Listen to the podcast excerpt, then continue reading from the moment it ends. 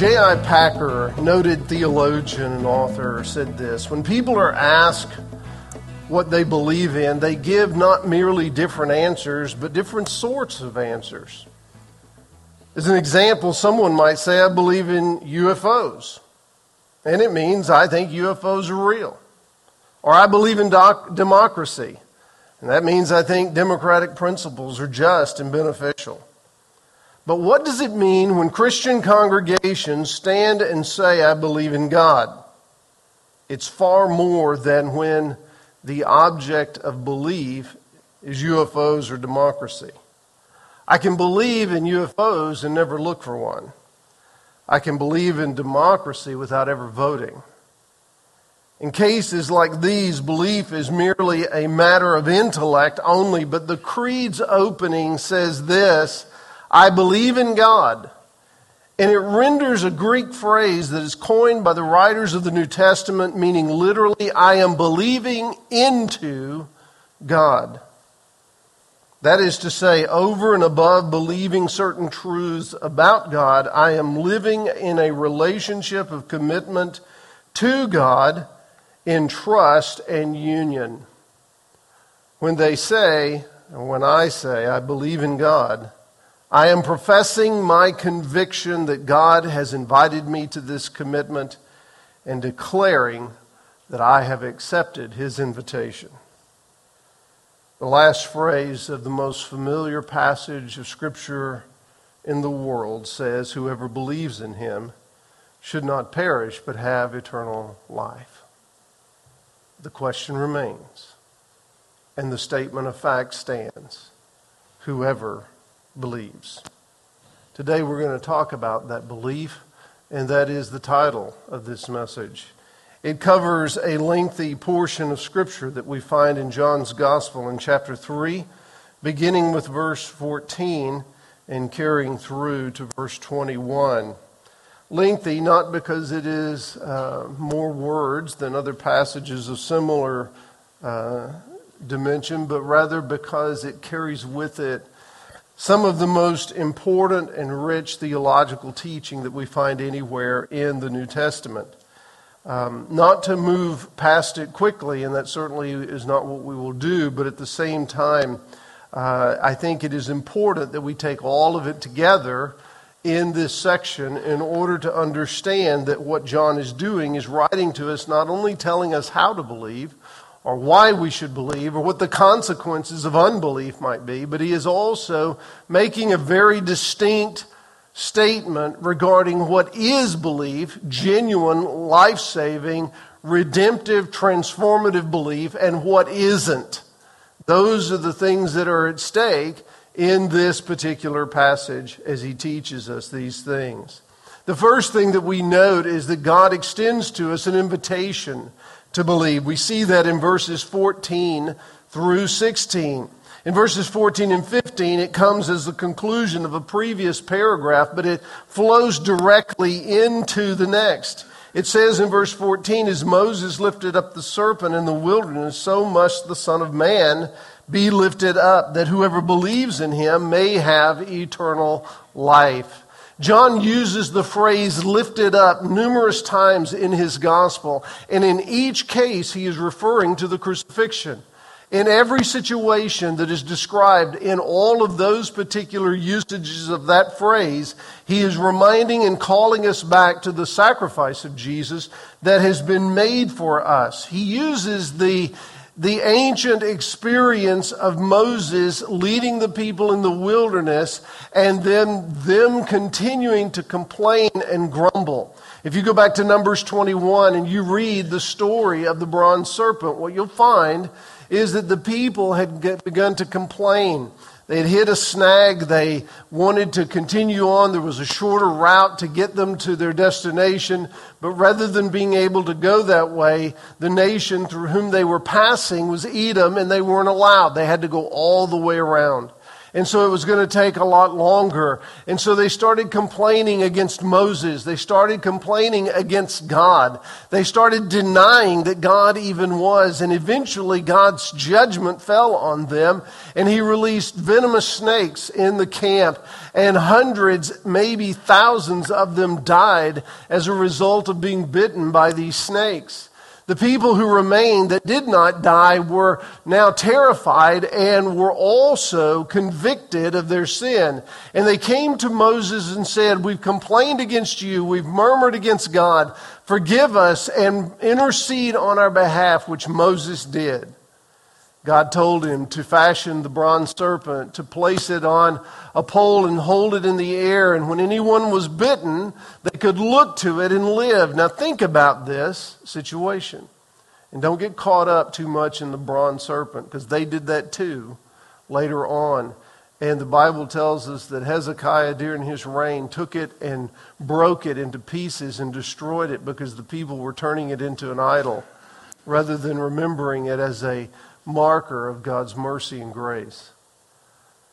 There were people that were being bitten with venomous snakes. They knew they were going to die, and yet they chose to die in their rebellion rather than simply look and believe to God's redemption. That is the reality of life that we live in this world even still today. The gospel is presented, and yet some are going to believe and some are not. And it doesn't matter how thorough and how complete the presentation of the consequences are. If you do not believe that the one who has given the instruction to look and believe, you won't do it. Belief is something that is going to compel faith. Genuine belief is not just mental assent, it will always be a full experience of commitment, of hope, of expectation, of freedom, and most importantly, of life. The bronze serpent illustrates that. But more than anything, then in verse 14, it says, In the same way the serpent was lifted up it became an object that would give life, but it also now becomes an illustration of Jesus who will be lifted up on the cross to pay the penalty of our sin. We must all, if we are to come to salvation, ultimately look to what Jesus has done on the cross. It is not enough to be religious. It's not enough to follow the routine. It's not enough to try to compare yourself to somebody else. Ultimately, salvation will always depend on the invitation that is offered, but only through and from the cross. The necessity of the atoning work of Jesus was due to the debt of the depravity of our sin. So that the Bible tells us in this verse, He must. He must be lifted up. It reminds us that there is no other hope for salvation apart from the finished work of Jesus on the cross. But in verse 15, it says that whoever believes in him may have eternal life. And he introduces us to two very important principles that will continue throughout the book. None of the realities of the offering or the invitation mean anything without faith. One must believe that what Jesus has done is sufficient to satisfy God's divine requirement for the penalty of sin. The offer of eternal life is very specific because it isn't always stated that way. Some translations will, all, will often use everlasting life, and many of us have memorized John 3:16 with everlasting life. What's the difference between everlasting life and eternal life?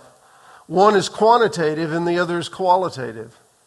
Everlasting life speaks of quantity, the endurance of life, and the eternal nature of never ending years. But eternal life is qualitative. It speaks of the quality of the life. It speaks of the experience that we gain through faith in Jesus Christ. I believe that eternal life is the appropriate way to translate this because what is being conveyed is not just living forever, but it is living forever in the fullness of the purpose for which you're made in the first place. That's important It is significant. And then the famous verse, John 3:16, for God so loved the world that he gave his only son that whoever believes in him should not perish but have eternal life. The word for that is in the beginning of verse 16 connects it to the two previous verses. In those verses, there is an inherent invitation to believe in Jesus for eternal life.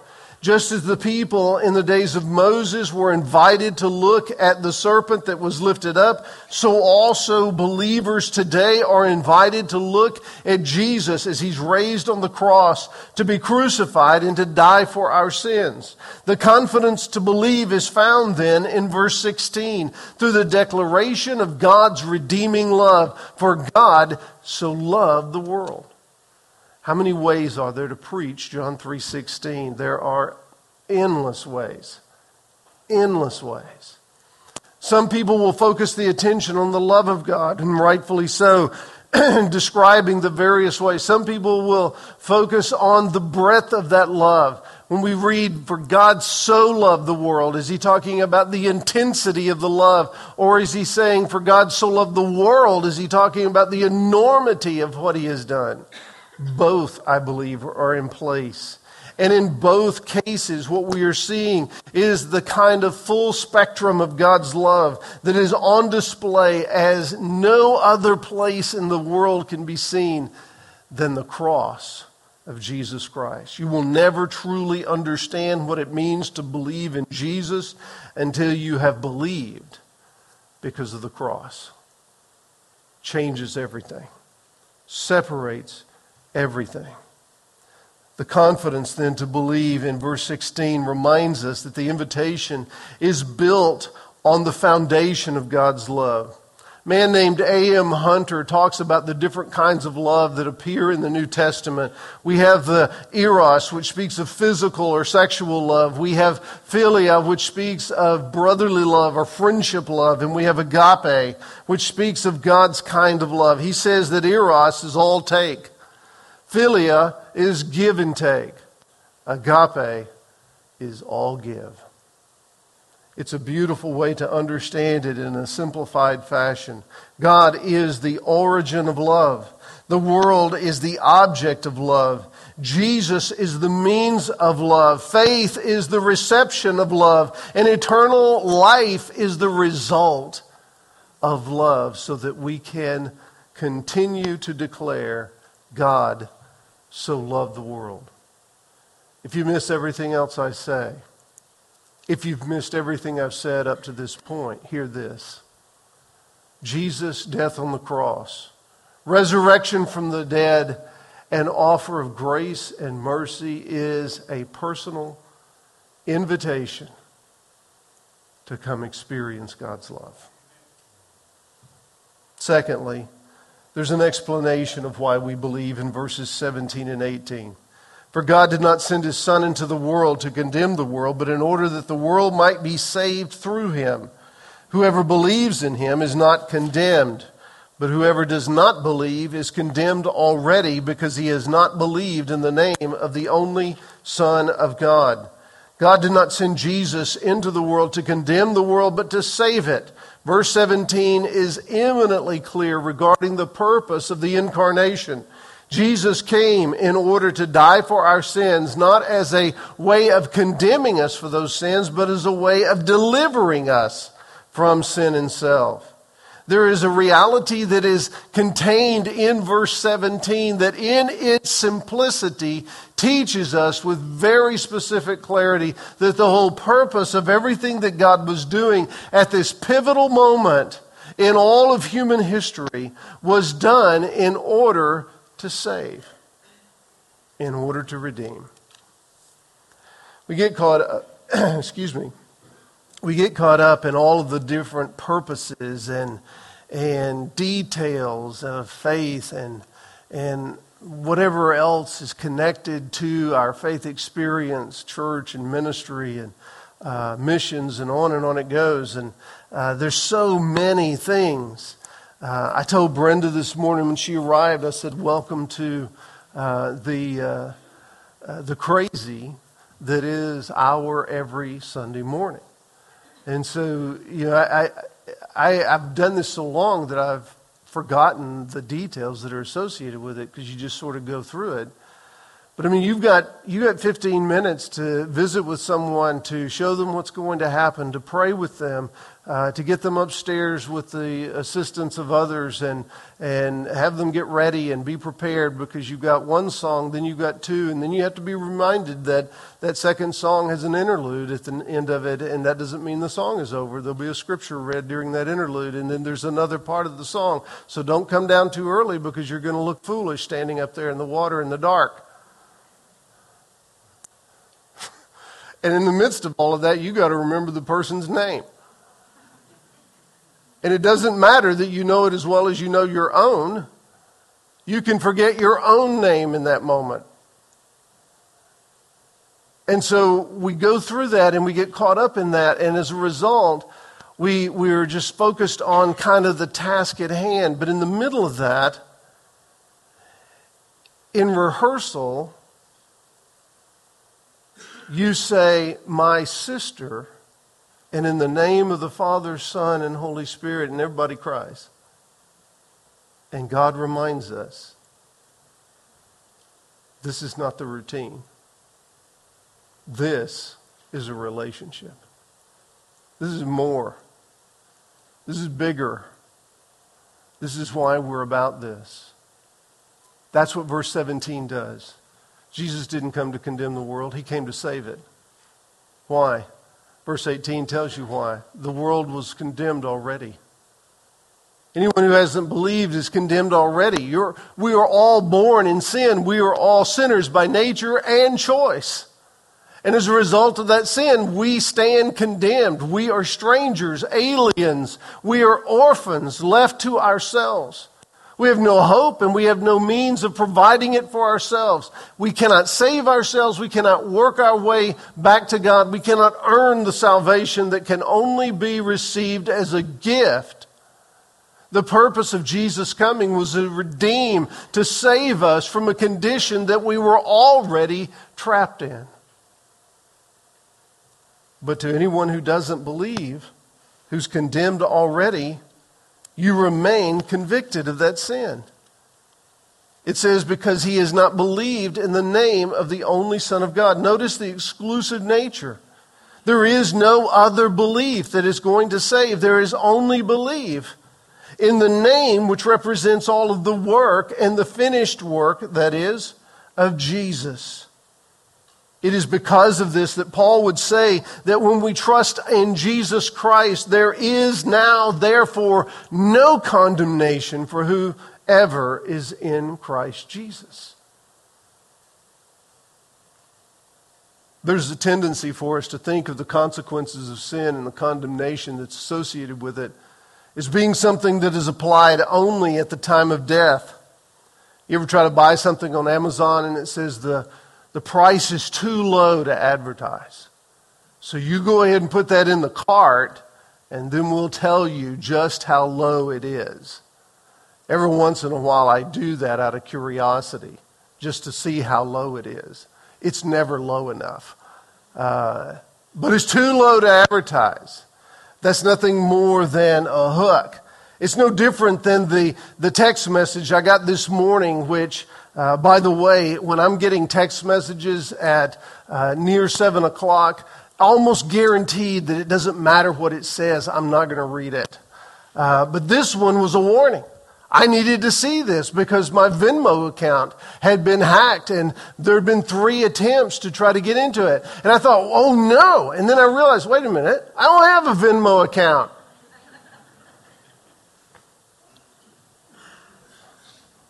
I'm not sending anybody else money, and I haven't found anybody who wants to send me any, so what do I need a Venmo account for?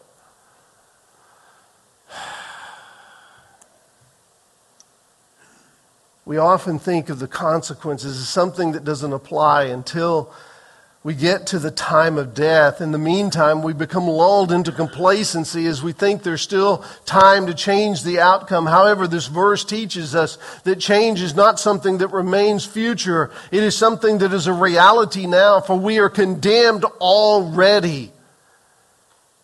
Rather, we are needing salvation in this moment, not just for the final moment. Not believing in Jesus is choosing to remain in condemnation. That condemnation is a corruption that continues to drive not only the wedge between us and Christ, but the wedge between you and the Spirit so much further apart that we lose all sensibility of the hope that is found only through faith in Him.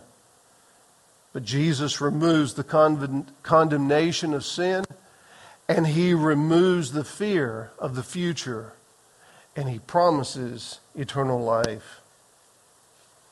The explanation then of why we believe is clearly we believe because that's why Jesus came in the first place. Thirdly, confirmation of who has believed. Look at verses 19 through 21. This is the judgment. The light has come into the world, and people love the darkness rather than the light because their works are evil. This is the judgment. Some argue that this is more of John's statement of summary than it is necessarily a continuation of Jesus' words that are spoken in connection with the previous passage. I, I have no idea which one of those is true. Uh, you say, well, but the letters are in red. That's great. Um, but you have to keep in mind that's an addition that was added by somebody else, and that there wasn't a red letter uh, transcript that was written in those days. What is the point? The point is, it doesn't matter whether Jesus spoke the words or John spoke the words, what does matter is that it provides us with a summary to remind us of all of this, and it gives a finality by identifying at identifying this following statement as the judgment, the conclusion, the reality.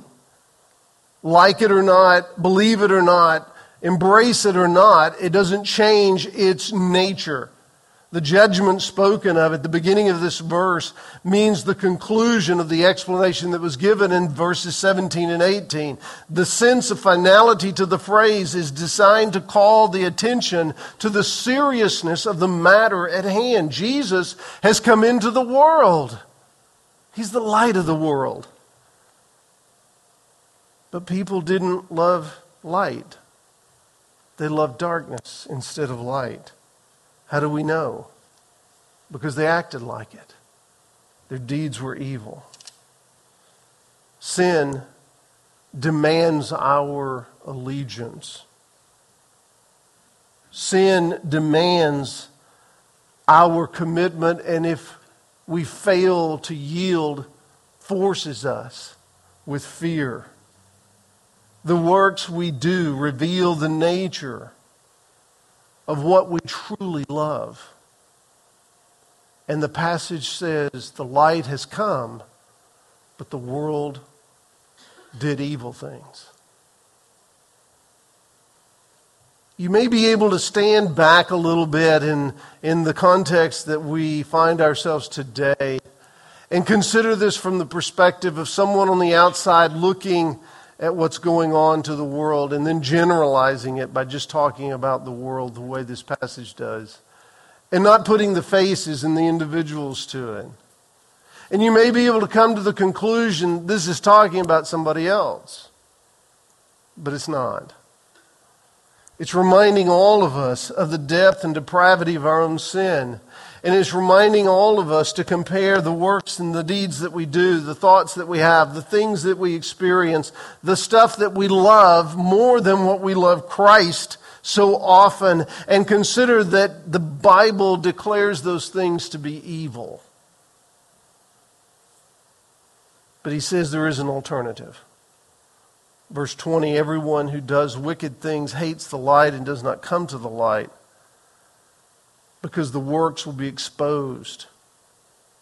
There's so many running from the light, remaining in the darkness, hating the light because of its revelation of the, of the depth of their depravity, the light of truth burns the soul of evil so that that soul cannot bear it and must either extinguish the light or run and hide from it in the darkness. And yet, in spite of that, rather than running to the light and finding the redeeming work of Christ, people continue to hold on to that which can be described as nothing more than the prelude of death. But verse 21 says, Whoever does what is true comes to the light, so that it may be clearly seen that his works have been carried out in God. What an interesting turn of phrase. Whoever does what is true. Doesn't say whoever says what is true. It says whoever does what is true. James would certainly encourage us with this concept, and while some believe that it is limited only to what James says about faith and works, and that faith without works is useless and dead, faith demonstrated by works is genuine and true.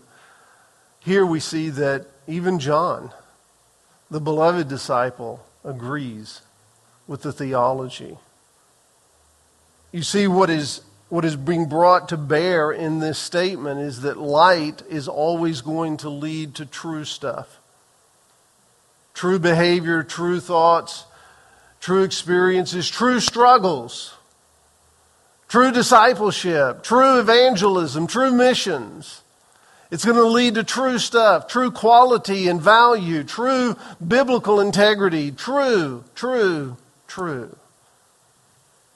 Jesus said, I am the way, the truth, and the life.